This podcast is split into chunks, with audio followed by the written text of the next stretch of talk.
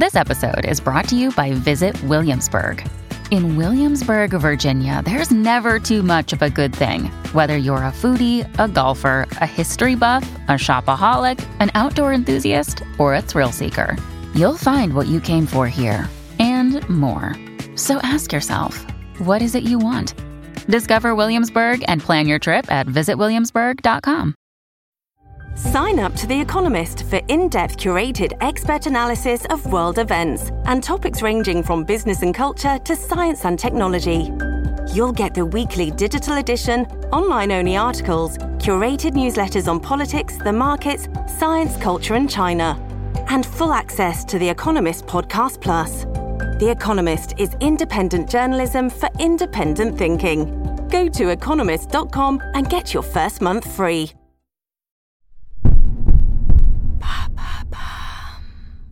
Qu'est-ce que le musbelesning L'art suédois de la lumière.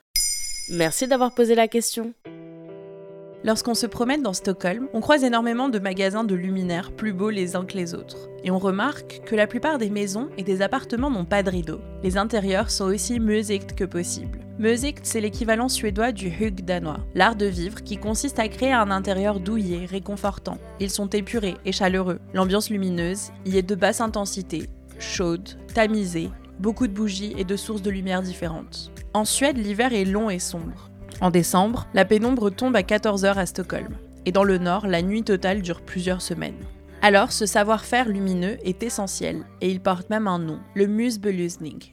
Ça consiste en quoi exactement? Alexandra Schremer-Payen, spécialiste de la lumière au cabinet d'architecture Sweco, l'un des plus connus de Suède et du monde, l'explique ainsi. Dès le mois d'octobre, on commence à se mobiliser pour l'obscurité qui va durer jusqu'en février. On prépare nos maisons pour la période sombre, on achète énormément de bougies et bien avant Noël, on accroche des lumières en papier et des candélabres électriques pour l'avant parce que nos fenêtres, pendant cette période, deviennent comme des tableaux noirs, des trous. Le misbelisning est un concept d'intérieur, mais c'est aussi un concept urbain. Quand tu marches dans la rue et que tu vois toutes ces lumières éclairées, ça te donne du réconfort en attendant que la lumière revienne. Beaucoup de Suédois mettent des lampes ou des bougies devant leurs fenêtres et les laissent allumer quand ils dorment ou quand ils ne sont pas là, parce que c'est plus plaisant de rentrer dans un endroit chaleureusement éclairé, mais aussi parce que ça a un côté rassurant dans la ville. D'ailleurs, la plupart des foyers accrochent une Julstjerner, une lampe en forme d'étoile en papier représentant l'étoile du berger, celle qui guide les voyageurs. La Suède est un pays très communautaire, sans doute une conséquence de l'hiver si dur, et les Suédois œuvrent ensemble contre la tristesse qui peut nous gagner à cette période.